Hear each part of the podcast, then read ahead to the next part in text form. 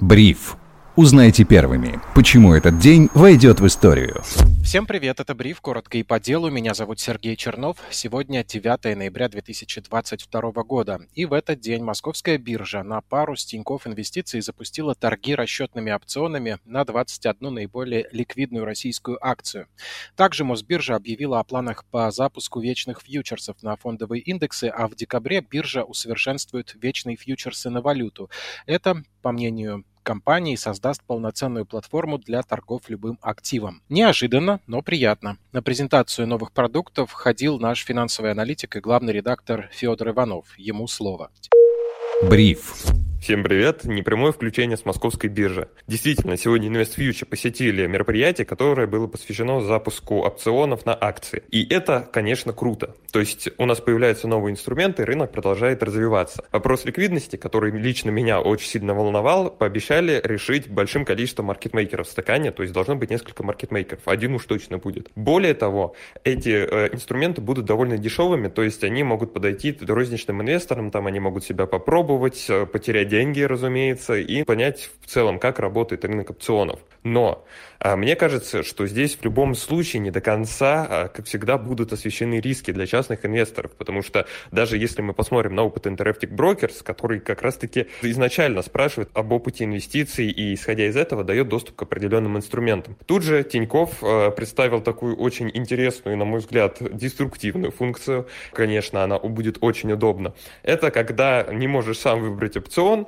и тебя спрашивают, а как думаешь, насколько он вырастет или упадет? А к какому моменту? И исходя из этого тебе уже предлагают э, конкретный контракт. Ну, если человек не может по опциону понять, когда у него там дата экспирации, э, что вообще с ним нужно делать, покупать, продавать, то здесь, э, ну, встает вопрос, а должен ли такой человек вообще торговать опционами? Лично для меня ответ нет. Вы можете для себя ответить сами. В общем, э, инструмент опасный, волатильный, но круто все-таки. Еще раз повторюсь, что рынок у нас развивается развивается, и что здесь есть что-то новое, какие-то новые инструменты. В общем, это дает э, какую-то надежду на светлое будущее. Бриф. Спасибо, Федя, за оценку нововведения. Перейдем к другим новостям дня, и разобраться с ними поможет финансовый журналист InvestFuture Павел Гуценко. Паша, привет. Привет, Сереж. Здравствуйте, дорогие слушатели.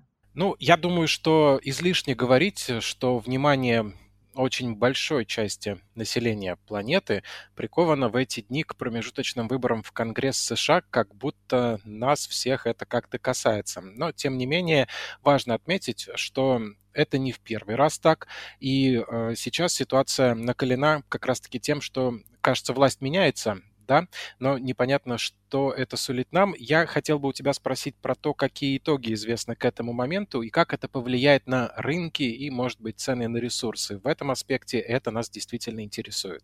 Я думаю, сегодняшние события повлияют э, на нас всех, на всей планете, потому что как бы выборы в Конгресс США это э, такое одно из ключевых событий э, этого года потому что как бы Конгресс США это такой deep state а, в США, то есть это глубинное государство, которое порой решает многие а, вопросы и а, моменты в мировой политике, да и в самих Штатах тоже. Ты на кого ставил вообще, Сереж, в этих выборах? Я, как всегда, ставил на здравый смысл. Понятно. А многие аналитики сегодня э, рассчитывали, думали, что республиканцы победят причем победят с таким большим отрывом в Конгрессе, потому что как бы рейтинги у Байдена очень низкие, около там 39% перед выборами одобряли э, действия Байдена на посту президента, и как бы республиканцы сами ожидали, что они возьмут и Сенат, и Конгресс.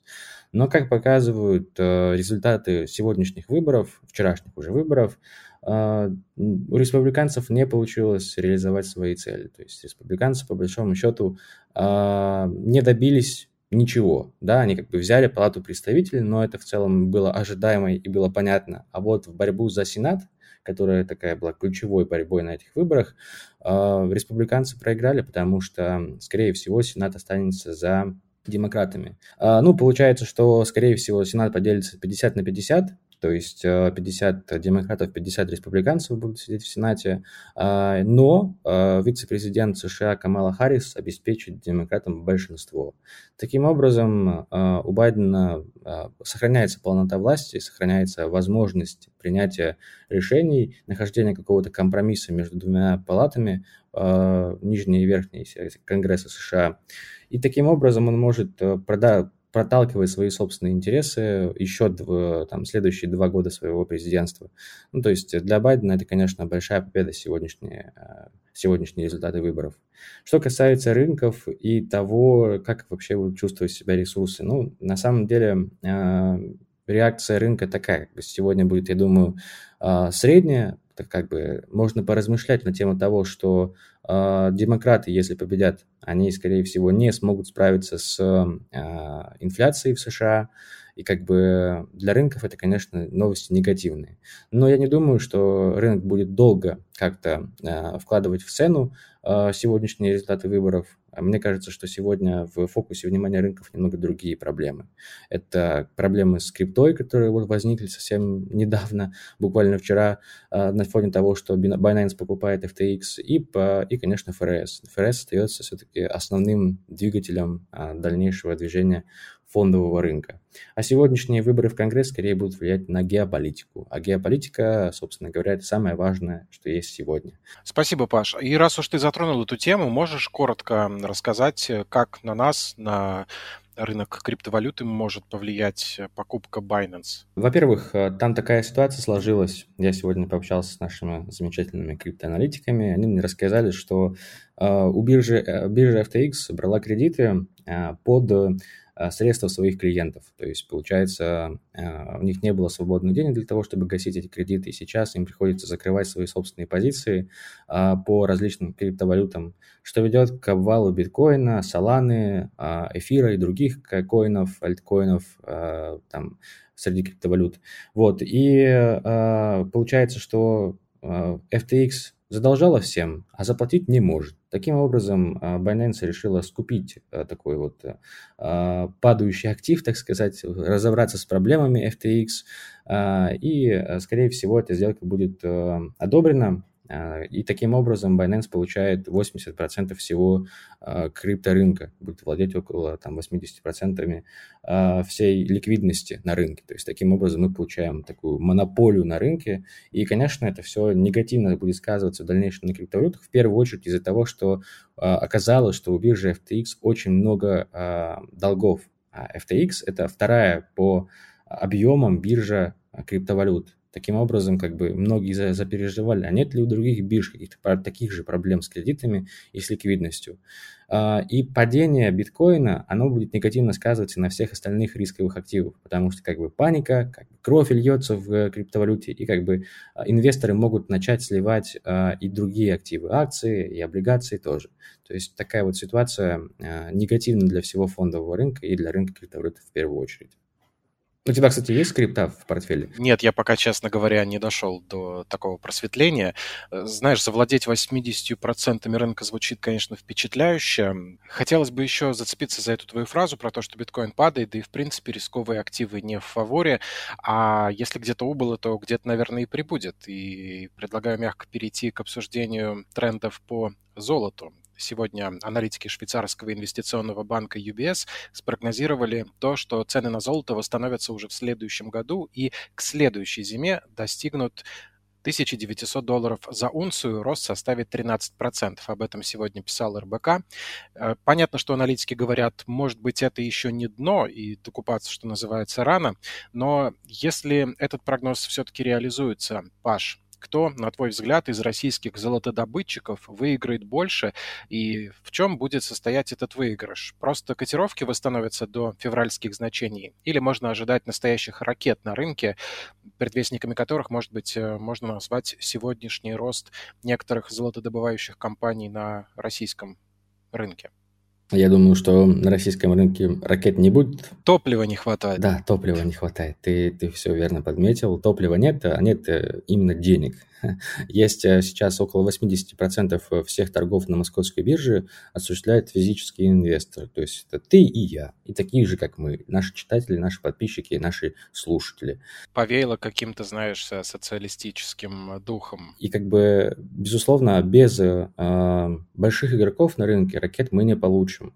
Э, да, безусловно, сегодня ситуация макростатистическая, макроэкономическая для золота хорошая. То есть мы видим, что постепенно ослабляется доллар, индекс DXY по отношению там, ко всем а, другим основным валютам. Это, конечно, позитив для, для золота. И сейчас ну, золото закрепилось выше 1700 пунктов долларов за унцию.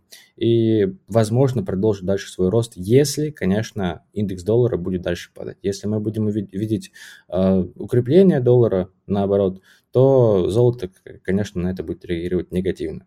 Российские золотодобытчики а, – это одни из бенефициаров, конечно, роста а, золота, потому что как бы, сейчас мы видим, что поставки золота и цепочки поставок наладились, несмотря на санкции, как бы компаниям удается продавать свою продукцию, и при этом себестоимость добычи российских золотодобытчиков, она достаточно такая низкая, одна из самых низких в мире. И, безусловно, Лидерами здесь являются полиметалл и полюс. Как бы две, два этих стока сейчас могут показывать э, результаты лучше российского рынка. Мы видим, что российский рынок сейчас такой немножко э, в негативе, э, последние два дня а, на фоне того, что как бы не хватает топлива, как ты правильно подметил, а, и как бы геополитическая напряженность все-таки нас одолевает. То есть сейчас решаются вопросы, вопросы какие-то подковерные относительно того, как дальше будет строиться мир. И все это напрягает инвесторов российских и как бы негативно сказывается на фондовом рынке. Ну и еще, конечно, психологически сейчас многим физическим инвесторам а, тяжело инвестировать, потому что как бы не верится в будущее российского фондового рынка многим. Я эту позицию не поддерживаю. Я считаю, что как бы э, российский фондовый рынок дальше все равно будет как-то жить, будут расти российские акции. Кризис мы пройдем и рано или поздно вернемся к тем уровням, от которых мы ушли. Но как бы многие люди забирают деньги с фондового рынка и кладут их под подушку. Сегодня такая вот э, предельная норма сбережения россиян очень высокая. Все это, конечно, негативно для российской экономики и для российского фондового рынка. Да уж, понятно, что веселого, как всегда, мало. Спасибо тебе за это объяснение. Илон Маск по-прежнему самый богатый человек в мире, хоть его состояние и сократилось почти в два раза по сравнению с максимальной точкой. Она была, напомню, зафиксирована на отметке в 360 миллиардов долларов. Стало известно, что Маск продал акции Тесла в последние дни на 4 миллиарда долларов. Случилось это после покупки Твиттера, если быть наиболее точным. А всего за текущий год он заработал на продаже бумаг своего автопроизводителя больше 15 миллиардов долларов. Неужели это плохие новости для акционеров Тесла и теперь Твиттер, что называется, любимая жена султана? Сможет ли Тесла остаться на волне, если Маск весь сфокусируется на развитии соцсети? Как думаешь? Да, Tesla уже давно э, дистанцировалась от э, Маска. Это успешный бизнес, построенный, у которого есть команда разработчиков, инженеров, дизайнеров, которые работают э, вне зависимости от Илона Маска. Понятное дело, что для акций, именно для акций э, Теслы, э, то, что Маск сливает их, это как бы негатив, конечно, потому что как бы рост Тесла во многом был обеспечен такой вот медийной игрой господина Маска, товарища Маска.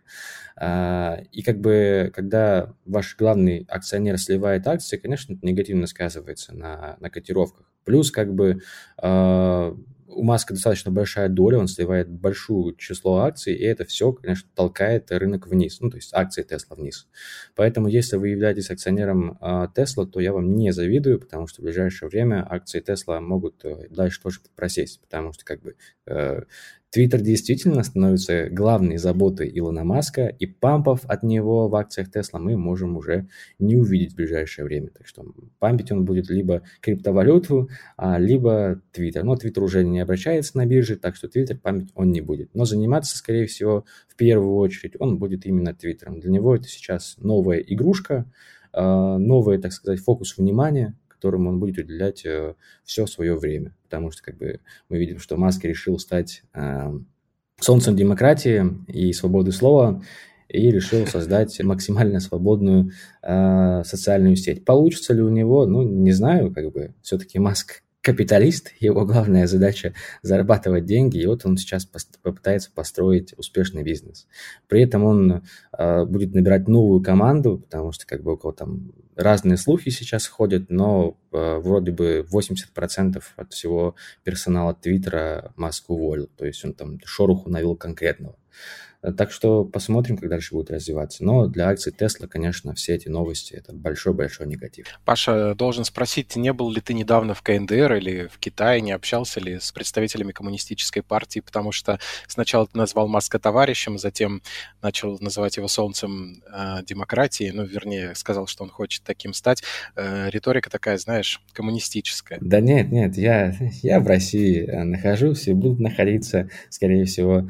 А, как бы не общался, э, но э, Маск, конечно, просто сейчас в центре внимания, и вот эти вот шуточки сейчас в российском интернете, то, что как бы связаны с его последними э, высказываниями относительно России, все это, конечно, называют его многие товарищем, но Маск остается он был, есть и будет капиталистом, причем обладающим огромными деньгами. Там у него состояние, по-моему, около 190 миллиардов сейчас, то есть это огромные uh-huh. деньги. Так что э, Маск будет строить бизнес и зарабатывать деньги дальше. То есть это его главная задача. Слушай, а может быть и хорошо, что он сейчас фокусируется на Твиттер. Хорошо, я имею в виду для Тесла, потому что сколько раз э, ее акции туда-сюда носило, какая была волатильность из-за то высказываний Маска, то его поведения, где он там что-то с кем-то курил в подкасте. Ну, я боюсь, что э, от Теслы убудет, но прибудут другие активы. Например, там в Dogecoin какой-нибудь, который после того, как Маск купил Твиттер, выросло там в моменте на 30 или 40 процентов. Ну, то есть Маск, он пампер, э, и пампером, скорее всего, и останется. То есть мы увидим точно в ближайшее время какой-нибудь очередной, так сказать, pump and э, какого-нибудь актива, и, скорее всего, это будет крипта. Посмотрим, правда, какой коин он выберет, а, для того, чтобы его в очередной раз разогнать. Но это же Маск, он такой, он любит писать, это его образ, и как бы он уникальная вообще фигура в современном а, обществе, и, конечно, к нему приковано внимание российских читателей, российских СМИ, ну и западных СМИ тем более. Таким было 9 ноября 2022 года, каким его увидели мы в компании с Павлом Гуценко, финансовым журналистом InvestFuture. Паш, спасибо тебе. И тебе спасибо, Сереж. Всем пока. И я, да, Сергей Чернов. Слушайте бриф, ставьте нам лайки, пишите комментарии. Спасибо, что начали делать это активнее. Мы действительно все читаем, нам приятно. Хорошего настроения и до встречи.